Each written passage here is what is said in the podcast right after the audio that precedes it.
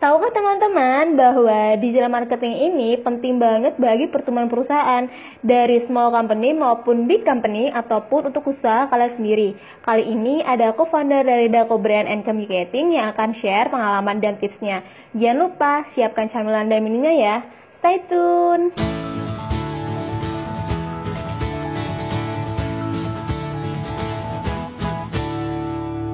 Oke, halo, uh, salam kenal. Saya Denis Kirana saya sebagai co-founder dari Document and Communication. Uh, feel free to share with us. Oke okay, gitu ya. Thank you.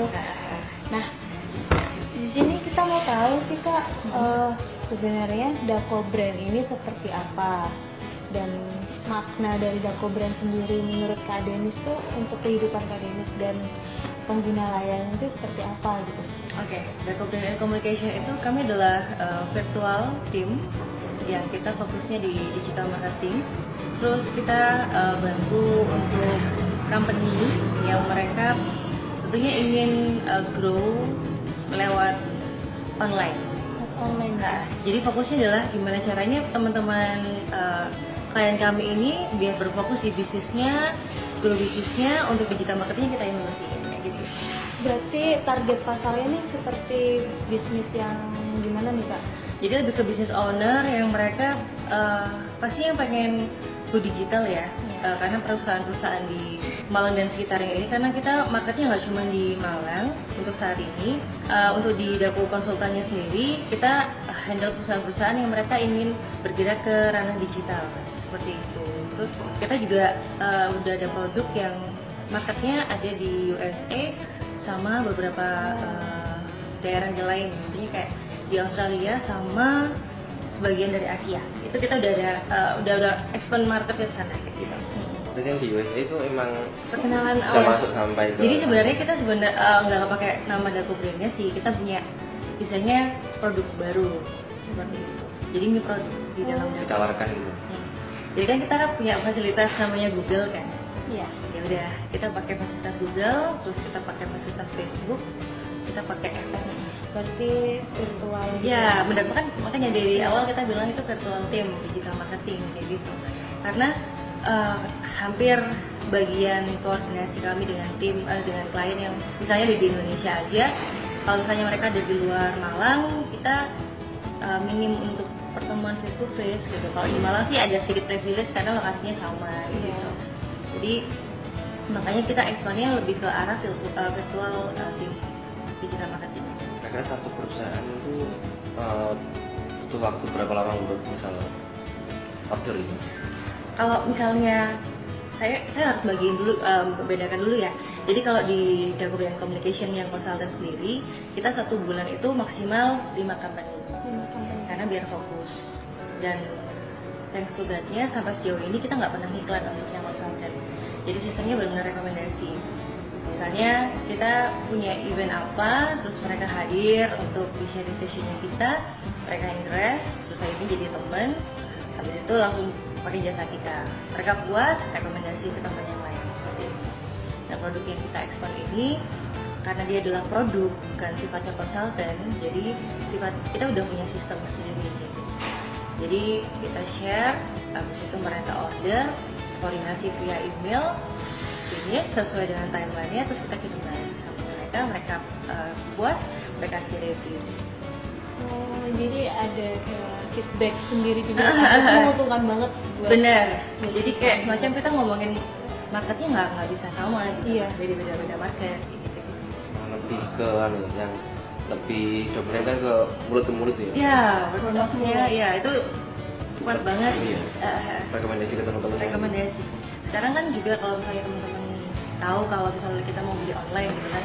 Simpelnya ketika kita mau beli sesuatu sekarang udah nggak based on produk lagi kan. Iya. tapi based on recommendation, recommendation. social proof. Nah itu itu salah satu value yang kita mau angkat. Salah satunya adalah Dako itu adalah bukan lagi partner kerja tapi kita teman cerita. Jadi misalnya ada orang yang mau masuk mereka langsung mau pengen uh, pakai jasa kami di konsultan konsultan misalnya kami selalu ada review, apa namanya interview dulu ngobrol dulu.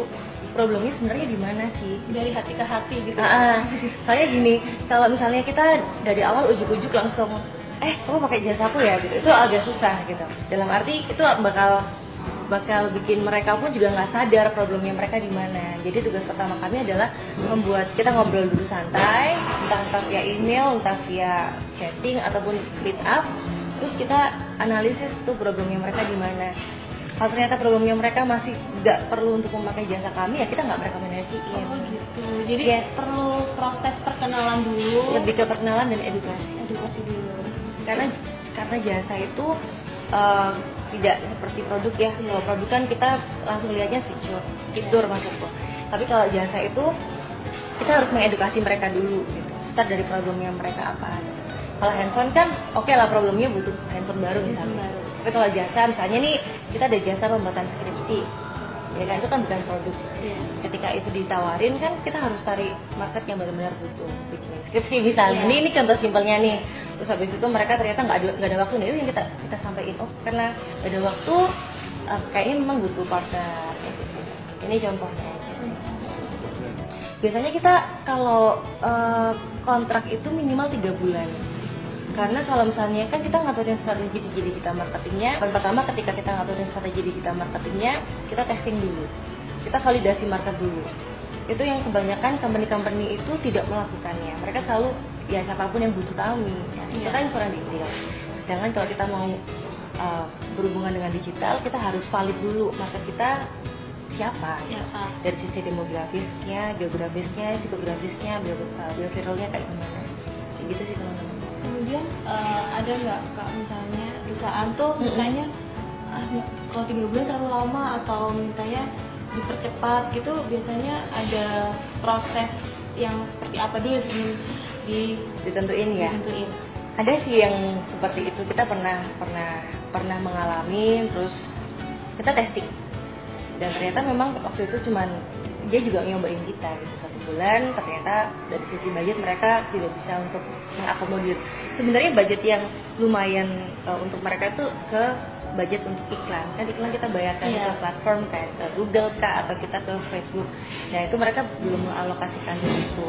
Nah karena kita testing ternyata nggak efektif akhirnya di next client ketika mereka oh satu bulan aja gitu. Kita yang ngomong jadi memang kadang digital agency kalau misalnya teman-teman kan bilang oh ini digital agency. Itu nggak semuanya langsung di grab kita pun juga memilih klien yang istilahnya mau untuk diajak grow up bersama.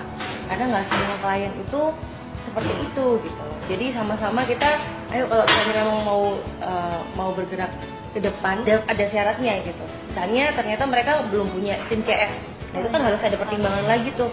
Soalnya gini konsepnya digital marketing itu sebenarnya adalah create need and want. Bukan selling. Itu berbeda soalnya. Beda. Beda banget. Jadi kalau misalnya mereka udah di create need and want kita kumpulin kita eh, istilahnya memasukkan banyak lead baru atau calon pembeli, pembeli atau calon potensial baru ke dalam terus dari servicesnya terus dari customer service-nya ataupun dari produknya sendiri nggak siap sama aja bohong. Karena goals kita tuh sebenarnya bukan sekali beli. Iya. tapi datang beli habis itu datang lagi beli lagi rekomendasiin teman gitu customer journey-nya nggak boleh berhenti sampai dibeli aja tapi harus repeat order harus repeat order Hmm. biar tahu kepuasan pelanggannya juga Yes. seperti apa. betul betul Terus Itu sih. sebenarnya ya, ramah nggak sih kak Mm-mm. kalau misalnya dalam bisnis yang masih merangkap, masih yang UKM UKM yang masih kecil mencoba untuk berkenalan dengan Dako sebenarnya tuh gimana tanggapan Dako terhadap UKM UKM gitu? Saya sam- hampir satu tahun lebih satu tahun lebih empat bulan ini saya fokus juga di UMKM jadi eh, saya juga di sini fasilitator Google Gapura Digital. Terus saya juga sering ngasih sharing session sehingga Dako itu sebenarnya eh, kita tuh kayak semacam pintu gitu semacam kayak grup di bawahnya. Itu kita ada namanya bisnis area ID itu tempat kita sharing gitu. Biasanya kita kolaborasi sama Ngalu kita kolaborasi sama teman-teman UMKM yang berkumpul di situ kemudian saya datang ke situ untuk sharing karena sekali lagi kebutuhan digital marketing itu tidak bisa langsung dipaksain misalnya Aurora nih punya usaha uh, fashion terus habis itu ujung-ujung aku datang eh kamu harus pakai digital marketing Iya. Bisa kayak gitu Iya. gitu jadi Aurora pun juga harus Aurora pun juga harus sadar bahwa oh ya aku lagi butuh banget butuh dan merasa penting Dan kalau merasa penting. kalau emang butuh banget. Jadi sharing ke UMKM itu lebih ke arah menyadarkan sih, Biar lebih melek ke gitu ya? Mm-mm, lebih melek. Karena memang ada beberapa UMKM yang ah tak perlu, aku di offline aja udah cukup. Iya. Dan ketika itu sudah terjadi, mereka sudah melakukan barrier, saya nggak mau masuk. Kecuali mereka dengan kesadaran diri, mbak aku harus gimana nih gitu. Sampai ini ada beberapa teman-teman mahasiswa yang ada di Jember, terus yang ada di Jogja, ada yang ada di Bekasi, itu mereka DM personal, mereka sharing, mbak aku ada usaha kayak gini gini, aku harus gimana nah. Itu sebenarnya bukan bukan berarti oh, akan tak charge. Nggak, aku kalau sharing itu charge itu sebenarnya bukan untuk keuntungan aja bukan, tapi lebih ke kesadaran tentang apa. Tapi kalau misalnya mereka personal DM kayak gitu ya, ayo kamu mau komitmen untuk berubah nggak? Mau? Gitu. Yowes, ini aku ada beberapa stepnya, tolong diikutin, terus report ke saya. Nah mereka mau gitu. Iya. Ada teman saya juga, sahabat saya juga, dia jualan abon, eh, abon tuna, rumahnya di Sumber Manjung Wetan. Kalian tahu kan kalau Sumber Manjung Wetan kan agak susah gitu kan untuk aksesnya kalau ke Malang. Jadi dia juga akhirnya, eh coba kamu kan ada teman-teman yang ada di luar negeri tuh, kamu kirimin aja, masa suruh review. Nah kayak gitu saran-saran itu sama dia di- dipakai dong. Iya. Gimana efeknya ada impactnya? Ada ada nih, ada langsung ada 3 sampai 4 order langsung hari ini kayak gitu. Jadi em esensi, maksudnya kita sebenarnya Dako itu bukan hanya sekedar kita jasa, enggak, tapi kita lebih kayak ayo mengedukasi. Itu itu nomor satu sebenarnya. Bukan semena-mena profit ya berarti. Enggak, enggak, enggak. Profit memang eh, kita Itu profit Iya. lah. Jadi sebenarnya setiap usaha tuh pasti butuh profit. Iya. Pasti itu. Kalau misalnya ada usaha nggak butuh profit, itu yang saya tanyain ini ownernya beres nggak nih gitu.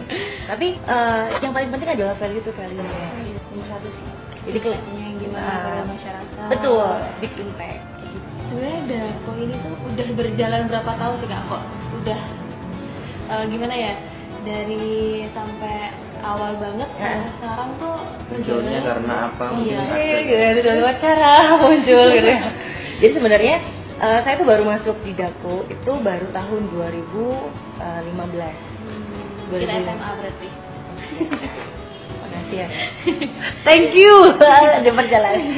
Jadi 2015 itu sebenarnya saya masih di protokol bupati. oh ya Saya masih di pemerintahan. Waktu itu saya ketemu sama partner saya yang sekarang. oh, wow. Ceritanya itu ketemu, terus saya mikir kalau di pemerintahan itu eh, saya harus ngapain lagi ya gitu. Tapi kalau protokol lebih enak sih karena dia kerjanya mobile kayak di tahu tahu gimana nah, waktu kita keluar tahu. bener kan keluar terus eh, istilahnya ngobrol sama orang nah awal dari situ aku mikir aku harus punya budget tambahan nih gitu. karena eh, di side job juga saya kan MC Iya. di MC pun juga nggak bisa ngambil hari kerja kan biasanya cuma ke weekend. Weekend. weekend pun juga protokol full. Jadi saya harus ada kerjaan yang lain. Jadilah pas ada partner itu saya langsung nawarin. Waktu itu awalnya belum digital marketing teman-teman. Jadi awalnya kita masih kreatif. Hmm. jadi semua kita grab lah apa yang bisa kita kerjain. Karena saya backgroundnya komunikasi partner saya di cafe ya desain diambil video juga diambil. Kita udah punya tim pada saat itu udah jalan cik cik, jalan ke dinas-dinas nawarin proyek. Eh lah kok deal? Waktu itu proyeknya simpel sih cuman uh, company profile book terus uh, kalender. Kan berhubungan dengan profiling banget Iya. kan. Video K3 dan lain-lain. Udah cuma itu tuh aja gitu. Pada saat itu. Hasil kayaknya kita harus berprogres deh gitu. 2017 akhirnya kita starting untuk uh, kita masuk ke ranah digital. Karena menurut kami digital itu uh, gak bakal mati kan otomatis dia akan meningkat Iya gitu, adaptif Iya, gitu kan, sesuai sesuai dengan perubahan. Kayak gitu sih itu itu cerita kita awal mengasalnya kenapa Dako itu ada. Dan sebenarnya awalnya itu juga karena curhatan teman sih, aku mau bisnis kayak gini loh. Kamu kok curhatan ke aku? Aku kan nggak punya bisnis, gitu. Masih awal-awal ini. Tapi kan saya ada background dulu di public relations. Public relation. Eh, karena dulu anak komunikasi PR yang waktu itu sudah ter, sudah sebenarnya sudah masuk di eh, Toyota Astra Jakarta tapi saya cancel. Tinggal tanda tangan kontrak aja karena ibu saya harus ada yang jaga jadi saya harus membela ibu saya juga. Saya komitmen gimana caranya PR ini tet- tetap terimplementasikan gitu. Nah di Dapo ini kita implementasikan itu. Kita, apa namanya media kita grab kita ajak berteman itu kan anak-anak PR juga lakuin terus memaksimalkan gimana kita profiling di eh, atau brand di media sosial itu kita juga lakukan kayak gitu. itu cerita. Ini ada satu program yang kita kita sudah jalan namanya Dapo Internship Program. Itu berawal dari saya ngasih eh, diminta sama waktu itu sama wakil dekan di visip UB nah saya mention tidak apa ya? Biar semuanya aware. Ini sekalian untuk advice buat teman-teman yang barangkali juga saya saya harus ngapain nih? Gitu. Iya. jadi waktu itu saya sharing besoknya teman-teman wisuda saya mau saya tanya hal simpel teman-teman di sini eh, paham apa sih gini teman-teman di sini semuanya kuliah di FISIP karena passion ada yang karena passion angkat-angkat dari hampir 100 orang yang datang itu hanya sekitaran 20-an orang yang passion. 20 persennya ya. Terus kenapa kalian masuk? ya karena salah jurusan ada yang Orang misalnya, tua eh, ada. orang tua gitu atau mungkin karena pilihannya dipilih itu saya Iya. masuknya di situ. Oh, sama dong kayak saya. Saya dulu awalnya memang maunya di HI, U- Iya. eh, UNER, tapi masuknya di UB gitu. Tapi nggak apa-apa. Nah, terus saya tanya eh, poin selanjutnya, teman-teman di sini ketika lulus ataupun mungkin beberapa bulan sebelum lulus sudah punya gambaran mau ngapain? Ada yang sudah merencanakan sesuatu oke ada yang sudah punya usaha katakan oke satu cuma tiga orang. Ada yang udah bekerja sebelum lulus sedikit ya. Nah, dari situlah saya mikir berarti teman-teman ini harus ada bekal nih. Iya. nah, akhirnya saya tanya beberapa teman-teman terus ada teman-teman mahasiswa lain yang tiba-tiba datang terus curhat bahwa aku tuh sebenarnya gini gini gini gini terus di kampusmu kamu diajarin apa? Ini diajarin. Enggak enggak. Oke. Berarti ada sesuatu celah yang aku bisa masuk nih di sini Iya. untuk sharing gitu.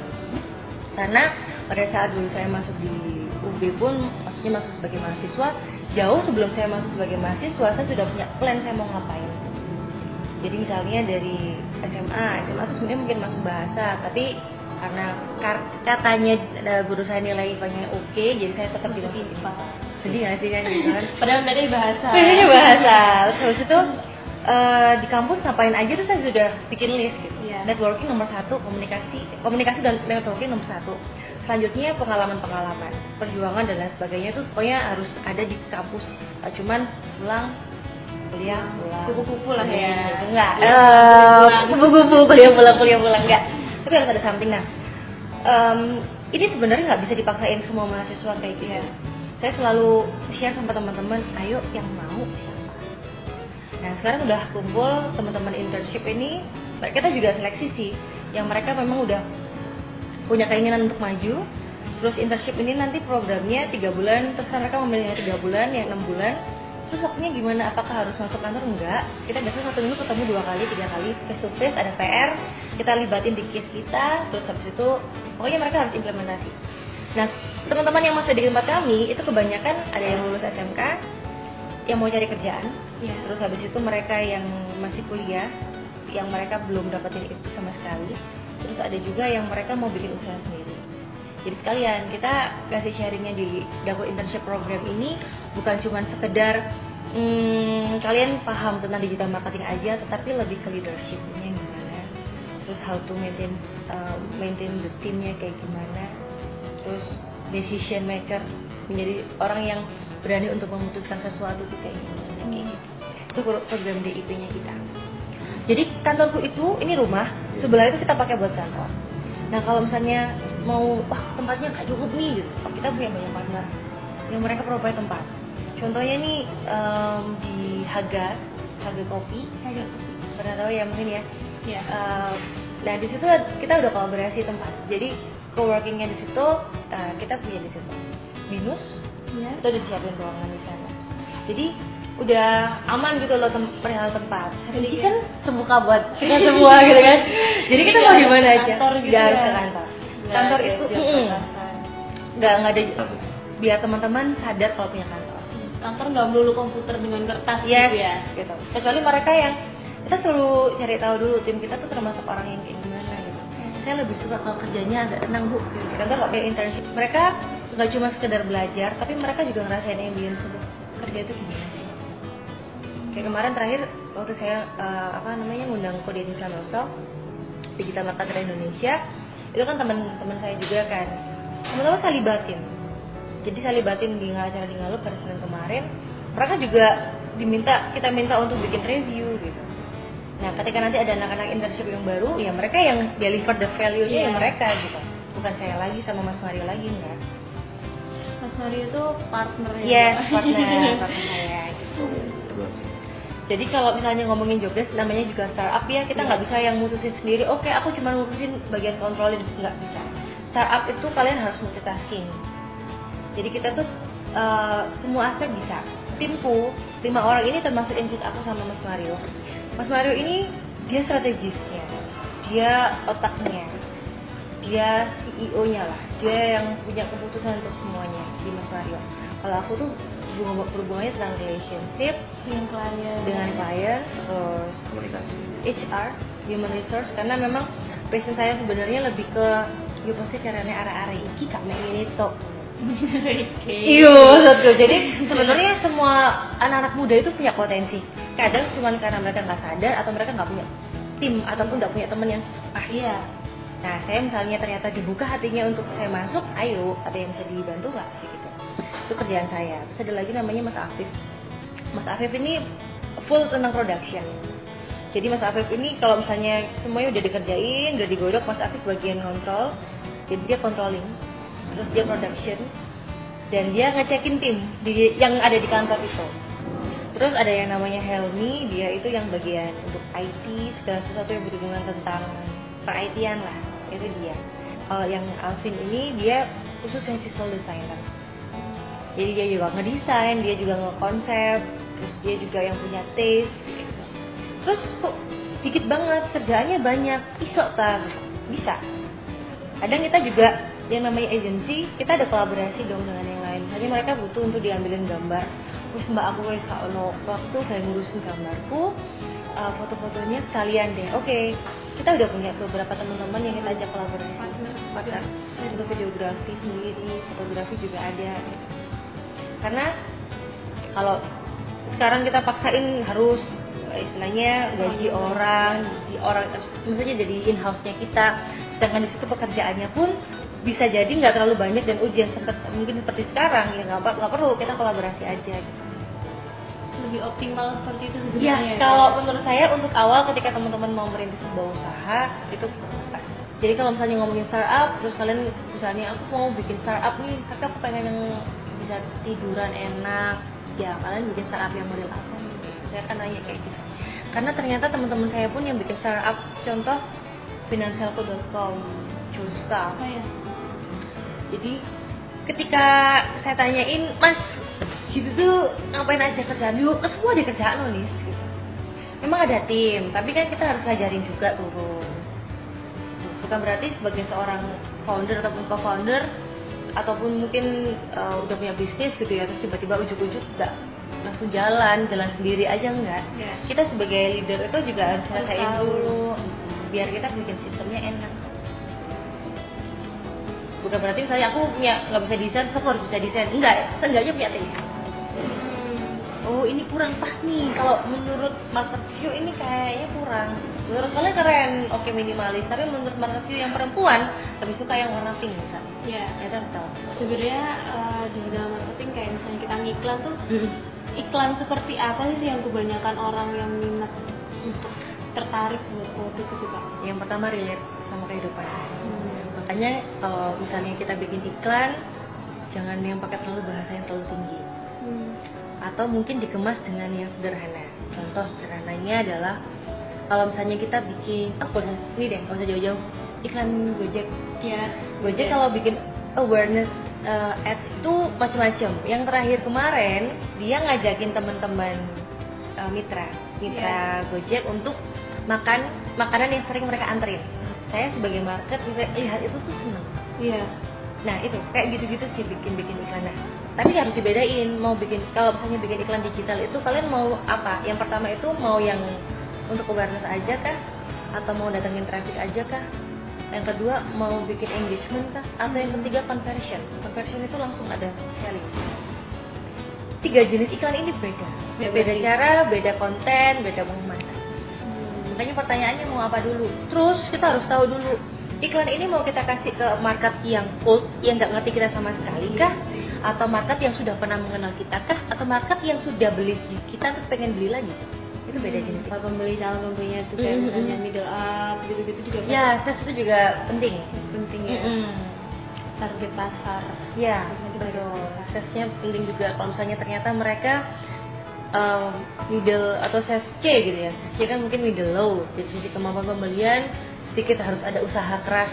Ya iklannya bisa jadi jangan terlalu eksklusif. Hmm. Yang simple yang simple simple aja, aja, atau malah gitu. Atau malah yang video langsung video pakai handphone. Semacam itu kelihatan misalnya eh guys ini ada misalnya tadi ya jualan fashion gitu. Ada hijab kayaknya kayak itu untuk yang middle low, oh ini terjangkau. Kecuali kalau misalnya kalian pakai kamera profesional pakai model yang cantik ya benar-benar kelihatan mahal Iya. kalian jual ke ses A eh, jenis market yang ses A masuk jadi benar-benar makanya awal itu validasi market dulu validasi market itu juga biasanya ah gampang pakai Google Form. No, Iya. Valid- validasi market itu datang, kumpulin mereka ngobrol. Itu validasi market paling pas. Jadi nggak sekedar nggak sekedar nebak market aku Iya, ini. apalagi tebak gambar gitu. Iya. Kira-kira nih menurut aku nih, market aku nih kayak gini Iya, enggak kayak gitu. Tiba-tiba jadi peramal. Iya, tiba-tiba jadi peramal. Ah, Pokoknya kalau kalian mau bisnis, jangan jadi peramal apalagi tentang validasi market. Benar-benar divalid, benar-benar di, dites. Jadi kumpulkan mereka yang pernah beli produkmu. Hmm. minta waktu by phone atau ketemuan ajak mereka makan misalnya memang ada lokasi dan lain Iya. Tanyain apa aja kebutuhan mereka apa sekarang yang dibutuhin mereka apa misalnya. Terus kenapa sih dulu beli produk? Gimana sih rasa uh, maksudnya uh, apa yang dirasain Setelah setelah membeli ya. membeli gitu. terus kira-kira kalau misalnya aku ada produk ini mbak mau nggak rekomendasi? Hmm. kalau mereka mau mereka oke dengan produk ini tapi kalau misalnya awal mereka maksudnya gimana ya? Aku nggak paham nih. Jelasin lagi nggak paham nih. Berarti ada yang salah nih sama produk kita. Iya. jadi yang perlu dites itu adalah marketnya. Betulkah atau produk kita itu sudah benar kah? Atau konten kita udah benar kah? Jadi banyak aspek. Terus sama teman saya ini yang punya sekarang udah punya platform baru dia semacam kayak Facebook bisa ngumpulin banyak community itu keren banget. Eh, kami dikumpulin jadi satu meja dengan berbagai background. Ada sekitaran enam orang. Tapi itu sudah mewakili Hmm. soalnya dia ngajakin lagi orang di Jakarta ketemu lagi. Sama marketnya beda lokasi kan Iya. di Malang itu kan beda eh, pola pikirnya gitu. kemampuan pembeliannya orang-orang kemauannya untuk beli itu beda di Jakarta lihat kayak gitu pasti dilihat bukan harganya dulu apa yang bakal saya dapat kalau Iya. Malang harganya berapa Harganya berapa? Enak. ya mungkin teman-teman Teman kalau di Jakarta harga berapapun kalau kalau misalnya Yes. manfaat buat kita, ya oke lah gitu. Nah, makanya kalau mau ke Malang, semoga bisa bertemu sama eh, semoga bisa ber- bertemu dengan pola pikir yang kayak Jakarta. Gak semua Malang sebenarnya, gak semua orang Malang kayak gitu. Iya. Bisa ngerasain Rata-rata. hampir rata-rata seperti itu. Gak tahu kalau teman-teman kayak gimana. Reganya piro rek? Wah, lo kok ora padahal apik. Apalagi kalau misalnya udah teman gitu, harga teman dong gitu. Ada gitu. Banyak. Gimana nih harga teman gitu? Ya wes, kalau harga teman nanti tak kasih hasilnya hasil teman ya. Oke, seenaknya sendiri. Nanti dia udah oh iya iya kalau nih sih ini. ya. teman ya teman, bisnis beda lagi ya. Saya ini termasuk generasi middle millennials. Kalau kalian ini kayaknya junior millennials. Di bawahnya teman-teman ada generasi Z. Per, itu beda. Cara memperlakukannya berbeda. cara pola pikirnya juga berbeda. Dan saya ke depan ya itu akan menjadi calon market saya. Kalian akan jadi market saya. Yang bawah-bawah akan jadi market saya. Plus kalian juga akan bisa menjadi partner saya untuk kerja. Ya. Makanya kita sama-sama ya apa naik. Goals utama saya di Jago Internship sama Mas Mario itu bukan, wis pokoknya bukan apa. Ayo rek, kau udah kemampuan, eksploran kemampuanmu.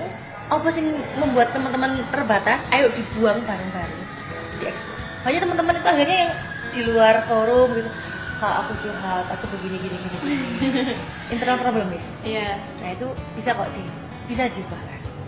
Dibuang dulu lah ya kan harus reframing programnya. Hmm. Yang menghambat itu dibuang, diisi sama yang Yang lebih memperlancar. fresh. Menurutku adalah orang terpilih sih. Bukan yang masuk aku adalah orang terpilih enggak. Kalian itu adalah orang yang terpilih gitu. Rasa nggak nyadar nggak, tapi kalaupun mereka mundur, ya itu keputusan. Iya. Karena gini teman-teman, saya mau ngasih informasi aja. Ada banyak sekolah yang mereka ngajarin tentang bisnis, digital marketing, sekolah ya. Iya. Mereka harus bayar dulu puluhan juta. Iya. Di kami ini kita bukan masalah tentang bayar atau nanti akan dibayar enggak, komitmen dulu. Oke. yang penting itu yang penting Kemar, eh, beberapa waktu kemarin partner saya ikut seminar itu juga minimal 7 juta dua hari Hmm. digital marketing dua hari dua hari terakhir kemarin punya teman saya itu 13 jadi itu keputusan. Kalian mau ngambil sekarang atau ntar? Yang lainnya udah mulai jalan kalian masih di Kepanjen aja. Kayak di rumahku aja gitu. Aku, aku biasa digituin sama teman-teman. Karena rumahku di Kepanjen Nis, anak-anak kan sudah neng Surabaya aku sudah di Kepanjen aja tak ya ya itu tuh termotivasi ya oh ya saya nggak boleh males nih. Males itu juga pilihan kok ya Kalau bangun tidur, mau bangun langsung bersih bersih atau bangun lele itu kan pilihan. berasa kasur ke pintu jauh banget Iya, gitu, gitu. Kayak Itu, itu pilihan gitu loh. Menurut menurutku tuh pilihan. Gitu. Terakhir kemarin tuh malah ada teman-teman kebanyakan DM. Aku ada problem sama tim apa namanya partner kerja aku nih. Aku harus ngapain? Gini gini ini. Menurutmu gimana ya? Aku cuma membatas sebatas untuk bertanya kembali ke yang bersangkutan. maunya gimana Mm-mm. Nah menurutmu gimana? Oke, deh aku nyerah mau mikirnya udah saran keadaan sini. Eh, menurutku tuh gini gini gini. Karena aku suka ngobrol langsung dengan teman-teman muda. Ya semuda aku. Gitu. dia menemukan ide Ya, iya, iya, iya, Dan bener. ngerti apa yang dibutuhkan anak-anak muda gitu kan Akhirnya juga nemu nemu produk baru misalnya itu dari anak muda. loh. Apa yang kadang kita nggak pikirin teman-teman tuh tersebut nih. kadang anak muda tuh punya banyak ide cuman nggak tahu cara eh, mewujudkannya kayak gimana. Dia Ya. tahu eh, misalnya ide apa aneh-aneh gitu dia tahu.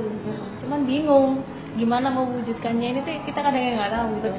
Nah butuh orang-orang yang seperti itu sebenarnya kayak Benar, aku selalu bilang sama teman-teman muda itu lima orang teman terdekatmu itu adalah representasi dirimu akan seperti apa ke depannya.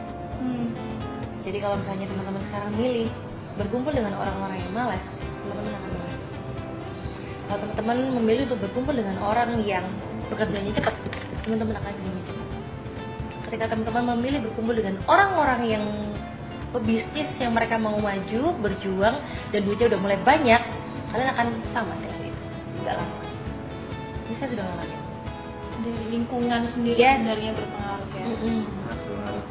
Bukan berarti milih-milih teman ya, Iya. tapi kalian berhak mendapatkan pertemanan yang sehat Yes. yang baik itu itu pola pikirnya gitu. Biasanya kan oh lagi milih-milih konco ya gitu.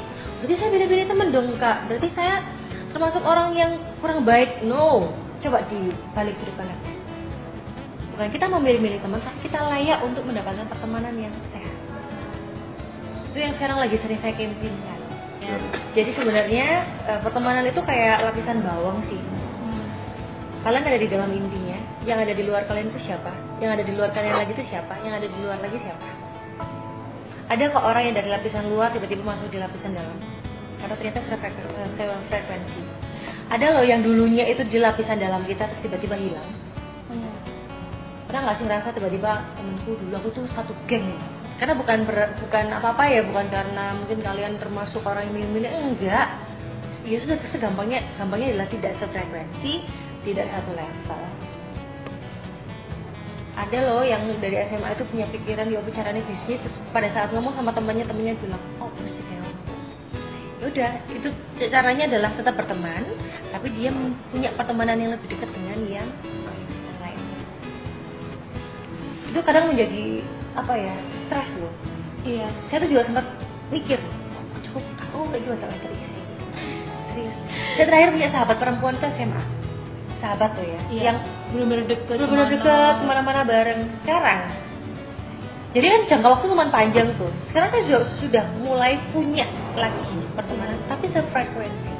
Yang dia uh, kayak Mbak Andi manajernya lalu Mbak Justin penyiar itu udah kayak deket lagi. Momski, Butias Hmm. yang pokoknya orang-orang yang satu visi misi akhirnya. Itu lebih enak ya nanti siapa lagi nih yang mau bergabung lagi nih. Iya, jadi dulu waktu SMA saya juga sempat jualan gitu kan. Hmm. Nah, teman-teman tuh pada kayak ya udahlah ngapain dulu nanti jualan nanti nanti aja gitu. Terus saya kuliah juga masih berjalan sampai sekarang. Hmm. Eh teman-teman yang SMA saya yang bilang kayak gitu kan dia kayak belajar kamu punya bisnis apa sekarang gitu. Jadi sekarang dia mulai baru mulai melek gitu Hmm. bisnis seperti apa gitu. Baru sadar ya Eh, Baru sadar kan penting gitu. Iya iya iya iya. karena kalau dimulai dari waktu dulu kan lebih lebih enak gitu daripada sekarang mungkin baru belajar. baru belajar gitu. Gitu. I- itu penting banget kalian serius. Tantangannya itu kadang ada dua sih internal sama eksternal. Kalau tantangan internal itu saya masih sometimes secara pribadi saya tuh bisa nggak ya? Tapi untungnya itu cuma sedikit. Karena pas saya bilang kamu lo bisa. Oke aku terchallenge Gitu. itu aja sih kalau yang eksternal bisa jadi orang-orang yang memberikan negative vibes. Tapi itu akhirnya membuat saya bukan menghindari mereka. Hmm. tapi ketika ketemu sama mereka langsung kayak otomatis kesaring jadi kita semacam punya imajinasi aja jadi kayak semacam virtual lagi. Terus saat ngomong sama orang biasanya kita kan dicurhatin tuh. Iya jangan sampai kita ngomong bahwa kita adalah tempat sampah. Hmm. tenang ya aku tempat sampahmu oh pasti universe akan dengerin. Kalian akan menjadi tempat sampah. Caranya adalah pada saat ada orang aku tuh cerita oke imajinasi aja ini ada tempat sampah. Udah kamu ngomong aku di sini dengerin. Hmm. jadi mereka akan ngomong tetap ke tempat sampah. Keluar tuh negativity-nya. Iya. kita sebagai teman langsung udah kamu mau buang di tempat sampah aja atau kita ngasih advice? Hmm. kalau aku saran. Baru kita kasih advice. Jadi suruh buang dulu ngosongin gelas dulu baru kita isi. Dengan hal yang baru. Gitu gitu. Karena kita sebenarnya dulu saya sempat mikir apakah saya harus menghindari orang-orang negatif ya?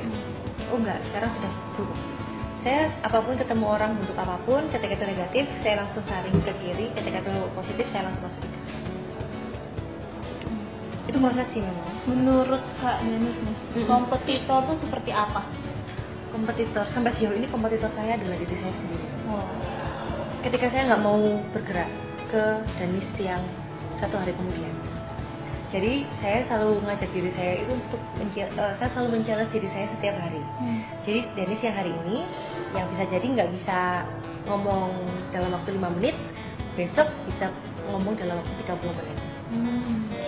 Jadi ketika kita menambahkan satu persen di dalam hidup kita, pokoknya satu persen, maksudnya kita satu persen, pasti lama-lama kan jadi 100 persen. Iya. Karena kalau kata ibarat sepupu saya yang dia lama tinggal di eh, USA, dia sekarang kerja di salah satu perusahaan Apple. Mindsetnya adalah seperti ini. Ada dua analogi yang itu saya sama partner saya pakai. Kalau kita menunggu sampai roda, dua roda itu menjadi mobil, pasti akan membutuhkan waktu yang lama. Hmm. Tapi kalau dua roda tadi awalnya kita pakai dulu menjadi skateboard, terus kita naikin menjadi otopet, Iya. kita modifikasi lagi habis itu jadi sepeda uh, sepeda apa namanya? Sepeda ontel. Habis itu kita modifikasi lagi ke sepeda motor habis itu mobil. Itu lebih baik. Makanya saya selalu menambahkan satu persen dari skill bertahap lah ya Bertahap. Nah, tapi ada targetnya pasti tiap harinya. Hanya kebanyakan itu mereka punya plan tapi mau melangkah ke satu persennya itu enggak? Aku mau menjadi orang yang pintar ngomong. Tapi pada saat menit ayo ngomong soalnya banyak pikiran ntar kalau ngomong gini salah gini salah. Banyak kemungkinan sebenarnya yang membuat menghambat diri kita untuk maju ya kak benar nah itu yang harus dibuang. Iya. pertemuan teman-teman yang bisa mendobrak. Itu iso iso kan iso iki gampang iki. Hmm. kadang kritikan mereka itu adalah bentuk saya. Hmm. itu tidak langsung aku anggap sebagai negativity. Negativity itu adalah ketika dia mengeluh besoknya ketemu aku dengan mengeluhkan hal yang sama besoknya lagi mengeluhkan hal yang sama ditambahin lagi keluhan itu negativity tapi selalu tak lihat keluhan ini kenapa? Ketika keluhan ini sudah mulai diobati tapi mereka nggak mau. Kita sebagai orang yang mau membantu mereka kita juga punya kebijakan untuk diri kita sendiri.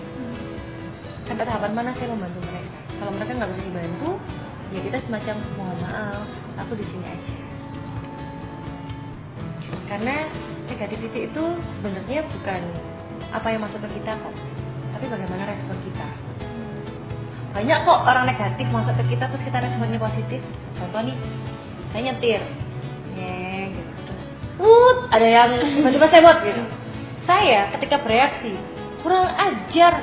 Bla bla bla bla. Banyak makian yang keluar dari mulut Iya. saya. Berarti itu negatif. Negatif. Ini pada saat saya nyetir ada yang sebot oh mungkin dia kebelet ke kamar mandi. Itu dia. Jadi hanya mengubah pola pikir aja. Mengubah pola pikir mengubah ungkapan.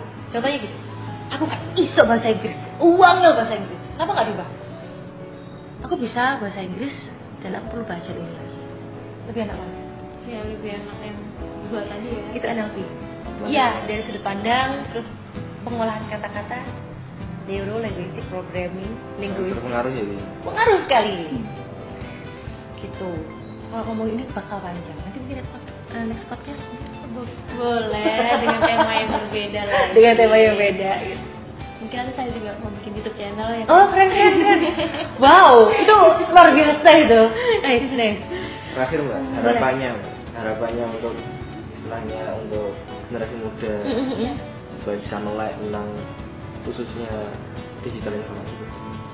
Yang pertama teman-teman muda jadilah orang yang open mind karena dengan open mind peluang itu bisa masuk ke kamu pertemanan yang baik itu bisa masuk ke kamu Hmm, sukses itu bisa masuk ke kamu. Yang kedua punya yang punyalah mimpi yang besar. Sangat besar sehingga kelihatan sampai kelihatan. Hmm. karena kalau misalnya kita mempunyai mimpi yang besar kalau ibarat pernah nonton film 5 cm nggak? Iya. Ya udah besar tapi taruh di depan sehingga kamu mau jalan pun dia masih ada. Dan ketika mimpi besar itu perlu untuk didetailkan. Itu yang kedua. Yang ketiga adalah take action. Ya. Take action itu bukan berarti untuk mendapatkan sesuatu aja.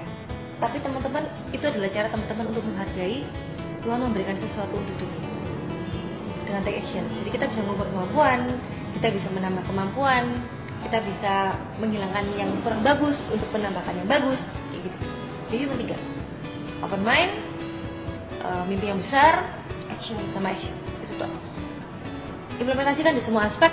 Mau kuliah mau ketemu dosen mau pertemanan mau buka bisnis mau pertemanan main eh, peluang-peluang yang lain bekerja di satu, tempat pakai implementasi. Menurut saya. Itu ya. Semoga bermanfaat buat teman-teman yang lain. Terima kasih untuk Kak Dani Kirana sama-sama Aurora. Ya bisa terus eh, Belajar. belajar. Amin. Biar open mind open mind juga actionnya juga harus Yes. lebih bagus. Oke. See you kak. See you. Terima kasih